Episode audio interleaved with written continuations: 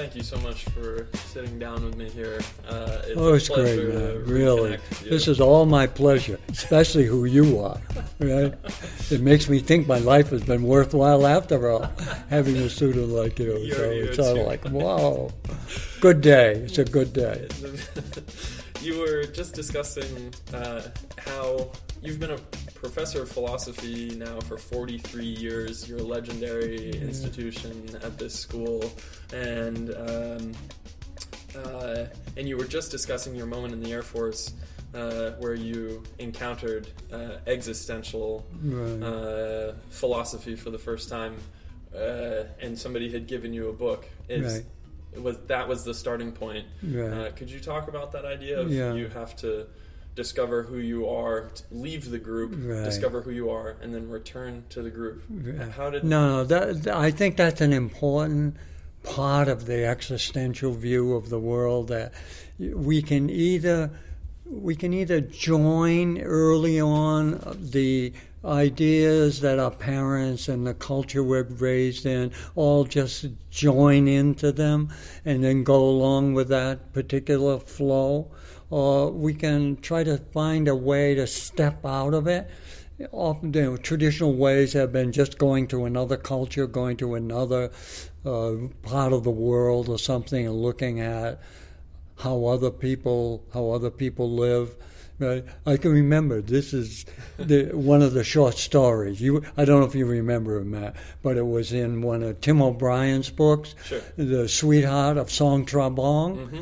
Remember this young girl Yep. who's got you know sort of by her boyfriend who was stationed in Vietnam Yep. got smuggled in, and then here she was, this eighteen year old girl from you know middle class of the sub- suburb outside of Chicago, mm-hmm. and, and gets over to Vietnam, and of course he's trying to protect her. You can't go out and do it, but she goes down into the village and she sees the different houses, a lot different than the suburbs of Chicago, and the children running around naked mm-hmm. and everything and all that. And it begins to work on her, right? On her mind. that there is a different way to live your life, right? And, and, and that, of course, we're not going to give away the ending of the story, but that, of course, leads to her actions uh, in the course of the story. But it's something like that.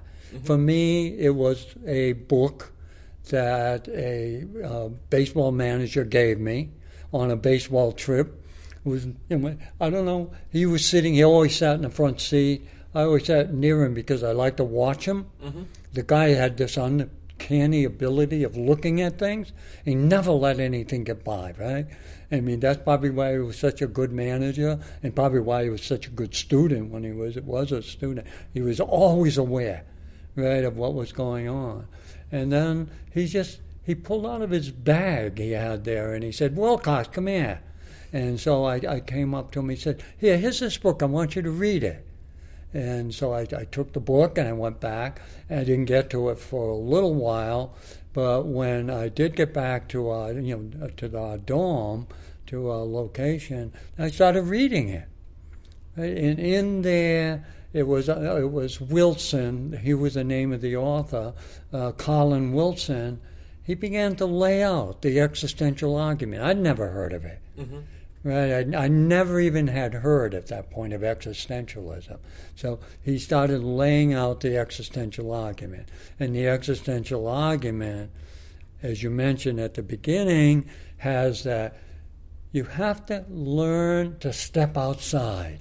If you're going to know who you are, if you want to find out what's going to make you go, right? What's going to give you uh, the zest, right? That that uh, that that that we need in order to go forward. You step outside and examine the world from a different perspective in that way, and then that will lead you to look inside, right? Because you're no longer being captured by the environment. Be like Plato's, you know, allegory of the cave where you're strapped to a chair mm-hmm. and you got to look at the images on the cave wall. That's it. That's your whole life, and somebody else is producing those images, right? So you don't know what other reality there may be. So, but when you do that, then you may have that moment of insight where you can then look inside and say, what would you like to do? It isn't that what it what that did is change my life from being uh, probably a full time Air Force guy to becoming a student, mm-hmm. right? Because uh, after I became a student and I got into deciding that I wanted to major in the humanities and particularly into English, and and then it's out of those studies that I began to think that, wow, I think I'd like to be a teacher.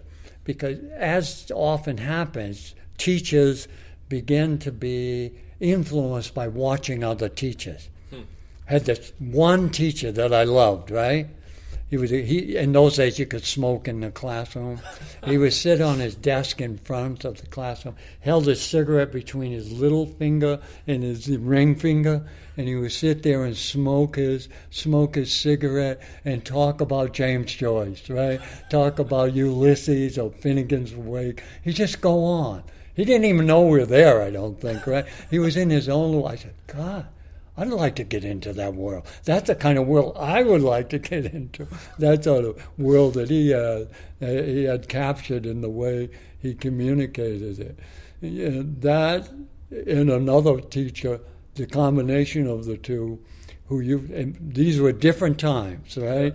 And that when I went to school, he would sit in his desk, and he, he liked talking about classical literature, and he had a a, a bottle of of, uh, raw, of of whiskey that he would pour a glassful, mm-hmm. and he would sit there and just talk about classical Greek Greek literature and sip his whiskey through the whole hour that we were there. He do, and he was mesmerizing. Really. Both of those teachers were mesmerizing. You know, they had sort of gotten into. I said, "Wow, I think I'd like to try that. right? That sounds like that seems like a good good thing to do. So in a way, that's those two teachers created that kind of in a, world that sort of entered me, mm-hmm. and I said, "Yeah, that feels pretty good." I like the way that feels inside of me. Mm-hmm. And so maybe I, I think I'd like to express it in that way.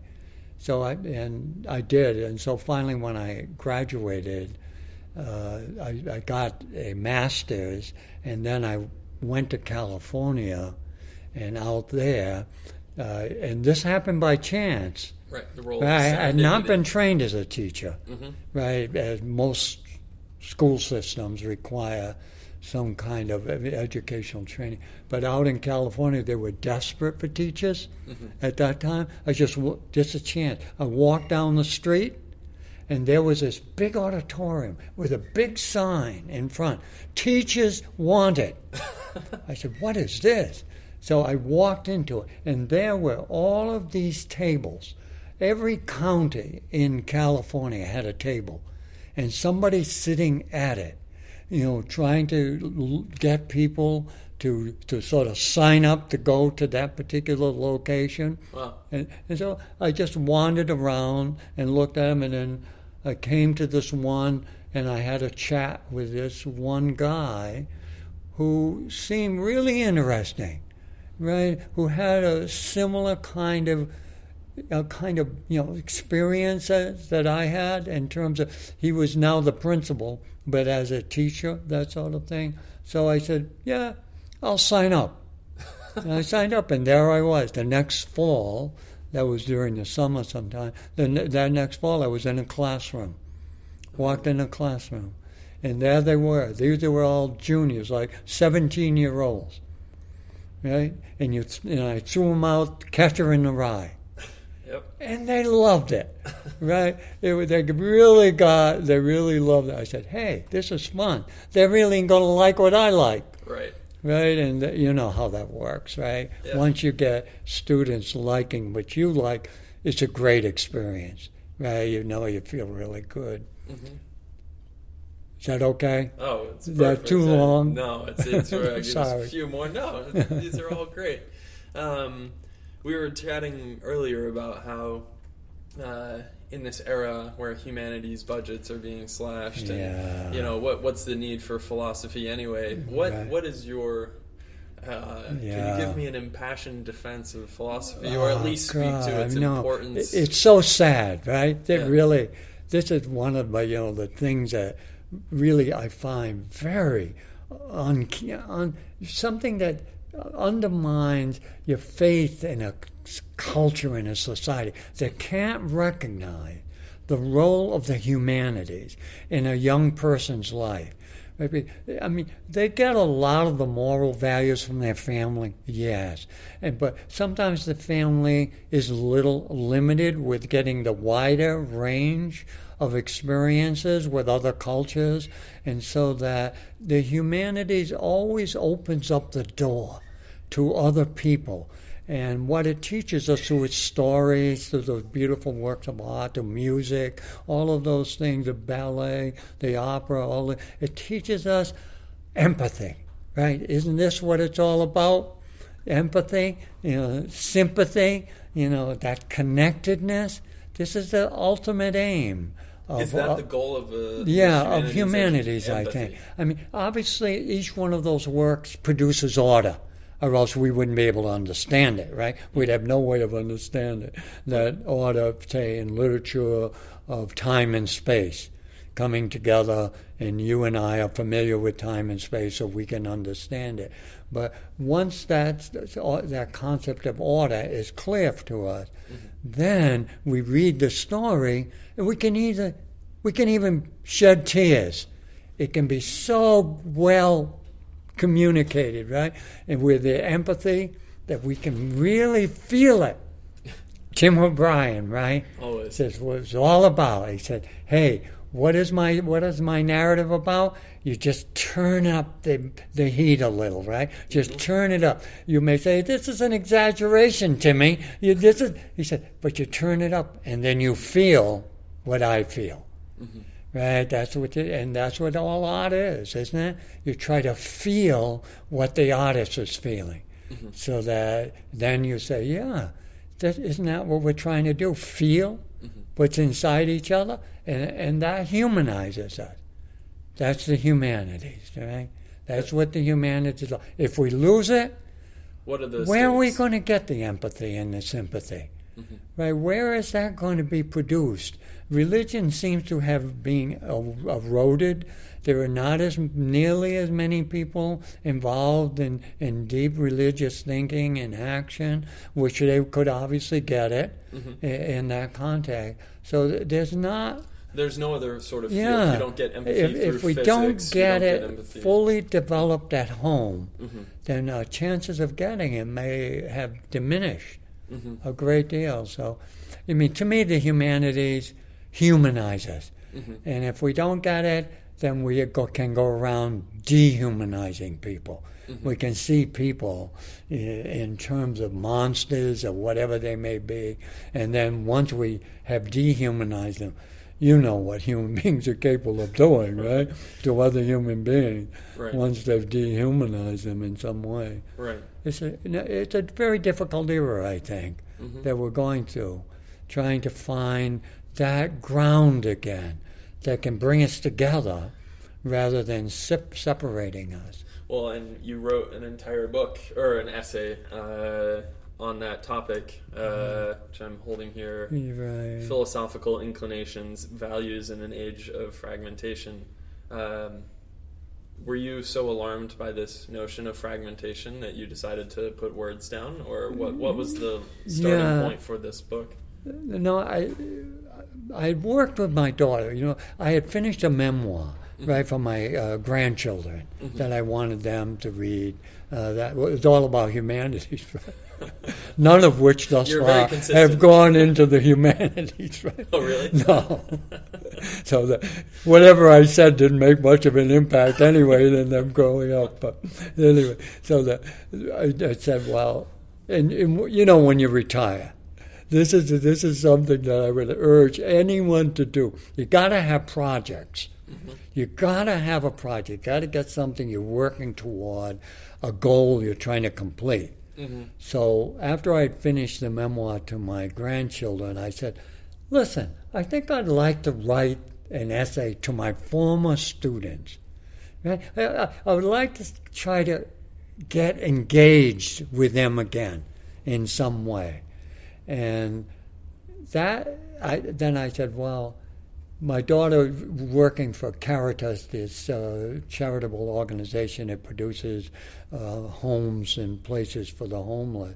I said, well, wh- why don't we work on this together, right? Mm-hmm. I'll do the writing, and then you will get it published by you know whatever sources you can, and we will then track the possibility of putting a letter in it in the book mm-hmm. that if the students decide they want a copy, they will get the book and the letter, and the letter is a kind of kind of urging to donate to this organization, mm-hmm. Caritas, right? That sort of thing. And we'll use this as a kind of an experiment. After all, I've taught humanities for 43 years uh, here at the College of General Studies at, at Boston University. I caught it, I taught it, and it's all been about the humanities. Let's see if the humanities, in fact, had any impact on on my students. Right? So we'll send them this letter to see if they respond. We don't care if they respond with a nickel or a dime. Doesn't make any difference, right? Yeah. As long as they respond, right? That would be the critical thing. So, and then I said, well, how is the best way to try to engage those students?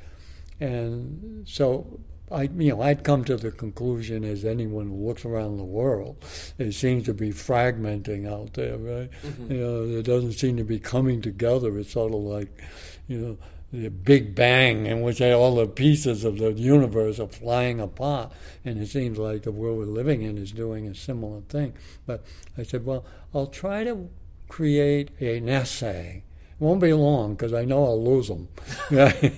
this this can't be a book. This has got to be an essay that will that would sh- sort of emulate what we did in class. Mm-hmm.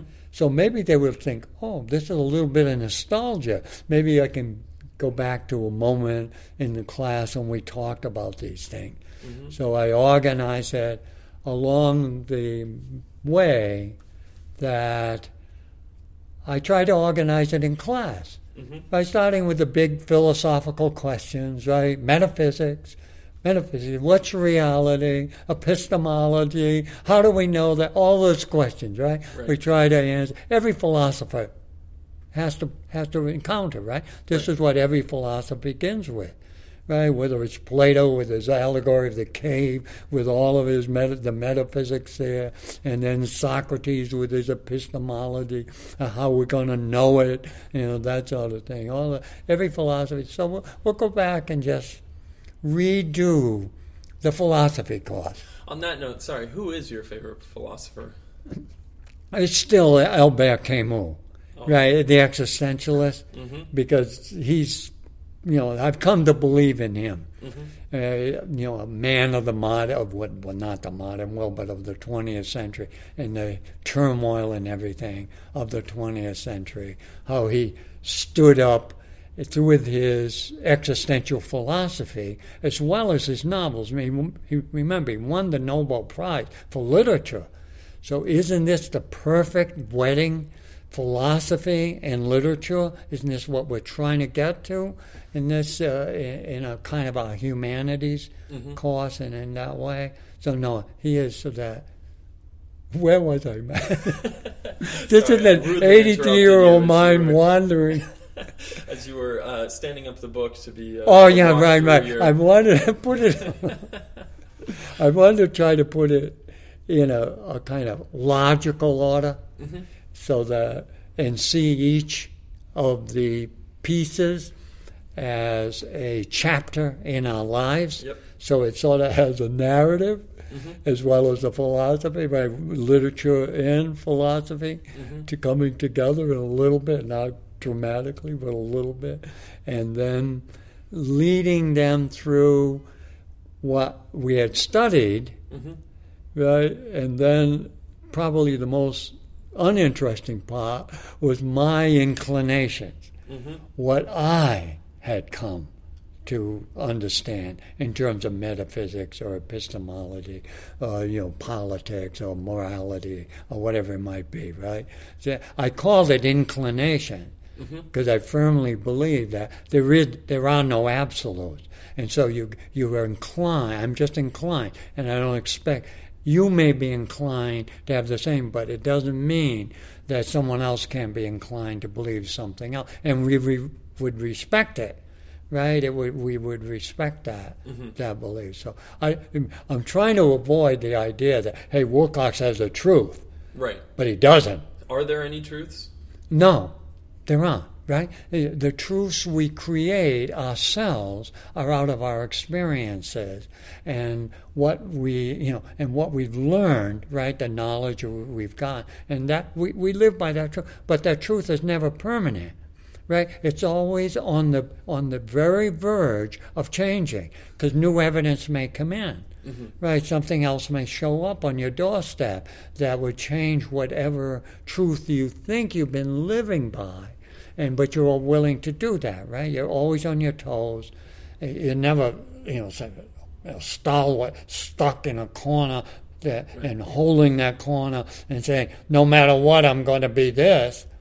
If I you don't do that, what does that lead to? Well, I think that that leads to a kind of intellectual and existential death hmm. because you're not going anywhere. You're not paying attention to the world you're living in because that's what existential requires of you. And when you and the world is always changing, Right. and so something might show up What- that would produce that change. Is this what is the difference then between this and process philosophy? With the- Process.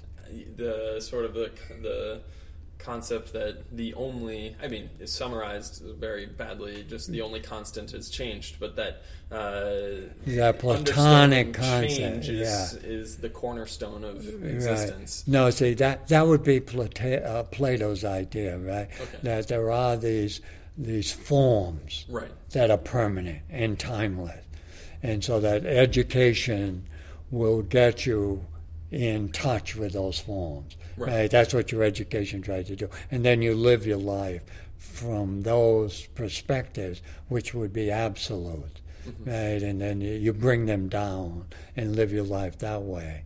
Where the opposite of that way uh, is that there are no forms, there are no absolutes out there, and so you're living in the moment, and in the moment there's always a possibility of change, Mm-hmm. things occurring that could change your thinking.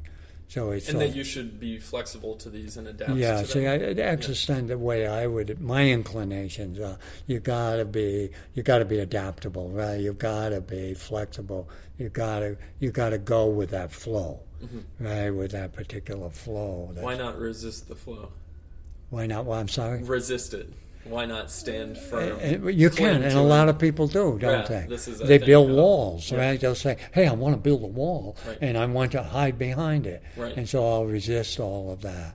I'll resist whatever change Right. that may have an im- impact on my thinking, and so, because I don't want to change it because I think I got the truth.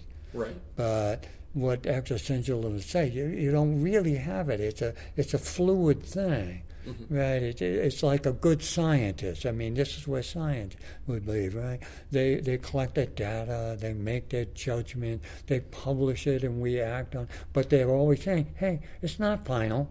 subject Some to new change, data kind of, can, can yeah. come in, right? Right. A new some new data may show up, and we'll we'll have to change it." Yeah. right? And so you keep that flexible, keep that flexibility Right. in your thinking.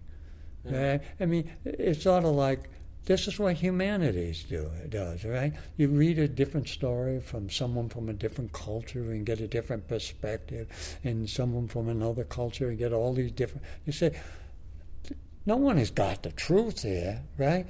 They all. I mean, it's all interesting. It just shows you a different perspective of everything. Mhm. in that world, Mhm. right? It's sort of Yeah. open mind. Mhm. That's what we're looking for, right? But then, what is is what about the? Are there any downsides then with the? If there is no absolute truth, isn't this sort of as exciting and enlightening? It's also, I think, Yeah. can be terrifying if there is. Oh no yeah, no, absolute right at the moment. Yeah, of Right. this this. Yeah. I am simply an No, no, and that's the and that may be one of the pri- the price you may have to pay by living in a world like that in the uh, in the you know in the in the world, Right. right in the existing world, because it all can show up on you, right. right? It all and, and that can be very frightening in that way. And, in, in a way, we live in a world like that, terrorism. Right. It can you know we know when how do we know when and how we might get an impact from that. Right. No, but but that's still the world. Right. Yeah, it's exactly what the world is, and you still have to live with terrorism.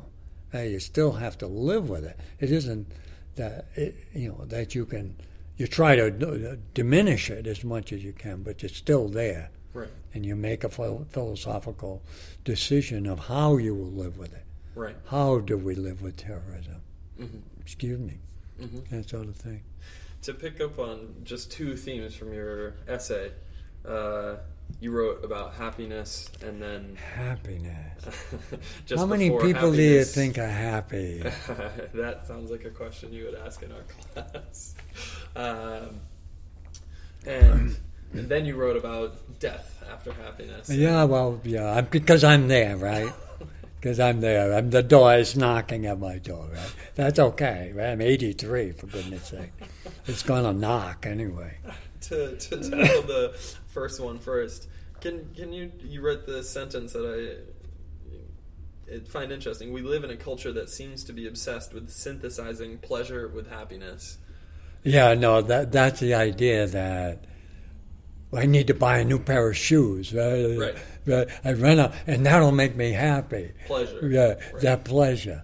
And I think we got to separate that. It isn't that we diminish pleasure, Mm-hmm. right? Because, we, but we may put it into a different context. We may say, God, I get a great deal of pleasure from seeing that film, Mm-hmm. from going to see that. Boy, I love that. Or going to that ballet, or going to that opera, or reading that novel, or reading that poem. Right? The, the pleasure principle that we all have, right? There's no question about that, right?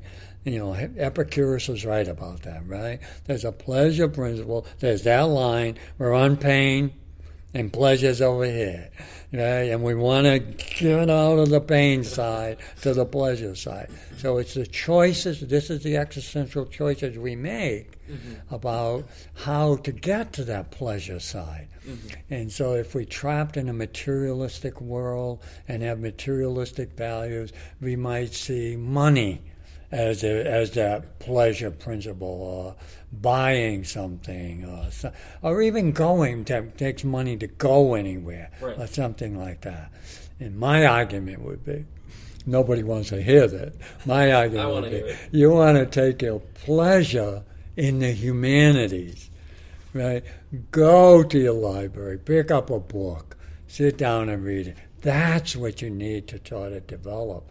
If people haven't been trained in the humanities, it might be hard for them to do, right? I mean, it's sort of understanding with the diminishing of the humanities how the culture has become, at least from my perspective, more materialistic. Mm-hmm. Intensely so. Yeah, I mean, and this is you know this is the difficulty. So my solution is not a great one here because people haven't. You know, I can't remind them that you know you remember how good it felt to read a novel or see a beautiful film or something like that. Sitting there for those couple hours that you were doing it, how much pleasure that gave you.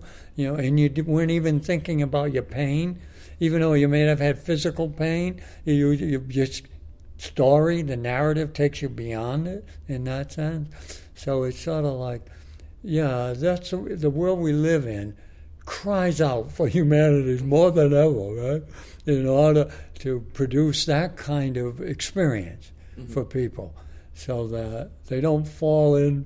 It sounds like I'm a little bit anti-capitalistic here. you don't fall into the materialistic trap, and if you fall in there, your capitalism has won the game, mm-hmm. right? And you're hard to get out. Mm-hmm. Uh, you can get in debt. You know, you got to, you know, students get in debt. I don't know if you were in debt, Matt, no. when you got out. Yeah. I mean, that's a tough hole to put yourself in at Extremely the beginning tough. of your career like that, right? To do all those things. See, I, I would prefer that we have a political system that takes care of their students, mm-hmm. takes care of them, takes care of their sickly, right? Health care, that sort of thing. I know I'm sounding pinko. I know I'm sounding a little like uh, he's got he grew Radical. up in the wrong in the wrong reading too much you know Marx or something like that. But no, I think that it creates a more humanistic society when everyone on those basic needs level, you know, getting their housing, getting their you know their food, getting their health care, getting their education. I mean, I love it in Sweden and Norway and Denmark. Right? You talk to the people there, they, they got those things taken care of. Mm-hmm. And so they have a higher potential, I think, of happiness. And we always see the United Nations produces their list of countries every year who are who they think to their, you know, whatever, however data they collect is the happiest. Guess who's up at the top every year? right, Norway or, or Sweden or one of those countries. I mean, it isn't that we're way down at the bottom. It's sort of we're sort of like 15th, I think, 13th, 14th, 15th in that range. Yeah. But you can see there's a lot of unhappy people mm-hmm. in this country. Mm-hmm. And part of the unhappiness is that they've gotten trapped in the materialistic circumstances that they find very difficult to extract themselves from. Mm-hmm. And a lot of those circumstances are the basic stuff that your government should be providing, I think. Well, I know that that's my politics, right? Uh, I don't want. I don't. Want, that's just my inclination. You're right. Yep, There's yep. no absolute to that. Right? no absolute. Yeah. And the second topic, um, death, which is death. I know, I know. Uh, death no. is why we study philosophy. It is the greatest of the existential questions. It has always been the mystery that philosophy and poets have tried to solve. Yeah. And then you say very personally, you end the book on a very personal note. In my case, I know that death can knock on the door at any time yeah. now. With stage four cancer, it is only a matter of time, and I am working on readiness. I do not plan to go gently into that dark night. Yeah, no, no, no. No, I know that's there, right? I mean, Dr.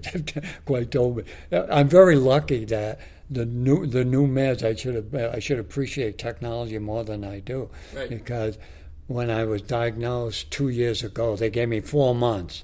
The wow. doctor said, You got four months' work. I go home and get all your stuff together so that you don't leave a mess behind you, right? you know, these are all doctors over at BU, so I knew some of them. Right? Okay. That sort of thing. But anyway, so, but then it's clinical trial. They said, Well, we can try something, right? You can use you as a lab rat. You want to be a lab rat? I said, well, may, maybe better than being dead, right? and that sort of thing. So they put me in this clinical trial, and it sustained me for two years now. Amazing. That sort of thing. So, but the idea of, of death itself, obviously, visits someone like me pretty regularly, right?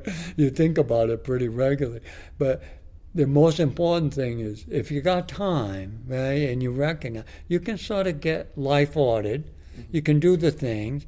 It, allowed me to finish that memoir, mm-hmm. which I was something I was hoping I was going to do, and it allowed me to write that. Mm-hmm. You know that you know that essay, yep. that sort of thing. So it's sort of like tying up knots, loose knot that you have in your head, that you can do that, and it, in the existential way of approaching death, is that you just keep living just the way you have. Try to try to do the things you do. I mean, obviously there's physical limitation, can't do everything, but the things you can do, just keep going to the films, keep going to the operas, to the ballet, right, to whatever you you know, all those things you love. Just keep doing them right up until that time you can't do them. hmm And then the game's over, right? And that's it. But you played the game, right? You played the game the way you believed Mhm. it should be played. hmm hmm No, it's interesting. Absolutely. That's good, right? Yeah. We'll end it on death. Let's end it. that seems uh, that seems It's, an it's, an, ending. it's a fitting way to end it, right? Because we're all going to end up there. That's the thing. That's true. the thing. Very But true. anyway, it was great talking to you, Matt. My last question for you is um, if there was one book that you would recommend. Anybody Yeah, see- would it be the one somebody handed uh, your friend handed you all those years ago, or would it be? Uh, no, I know you're fond no, it, it Woolf. would be different now. okay. I mean, it would be Albert Camus' The Plague, The plague. because that is What the that book that really defines the world we live in. We have these moral issues. Yep. Yeah, I know you're doing your job, Matt, in trying to solve these moral issues. But think of the world as, as Camus does, as a plague. What do you do? You know, who, do you think of yourself and try to get out and save it, or do you to, try to go and help those people who may have you know gotten the plague or in danger of it and that sort of thing? It's a perfect book. Right, it's probably the book that got him the Nobel Prize for literature, mm-hmm. and rightly so, because it's it's really brilliant. It's a brilliant book. But that's the one I would recommend. People should read. Perfect. Good, thank you. Thank you so much. Oh, that was good, Matt. Really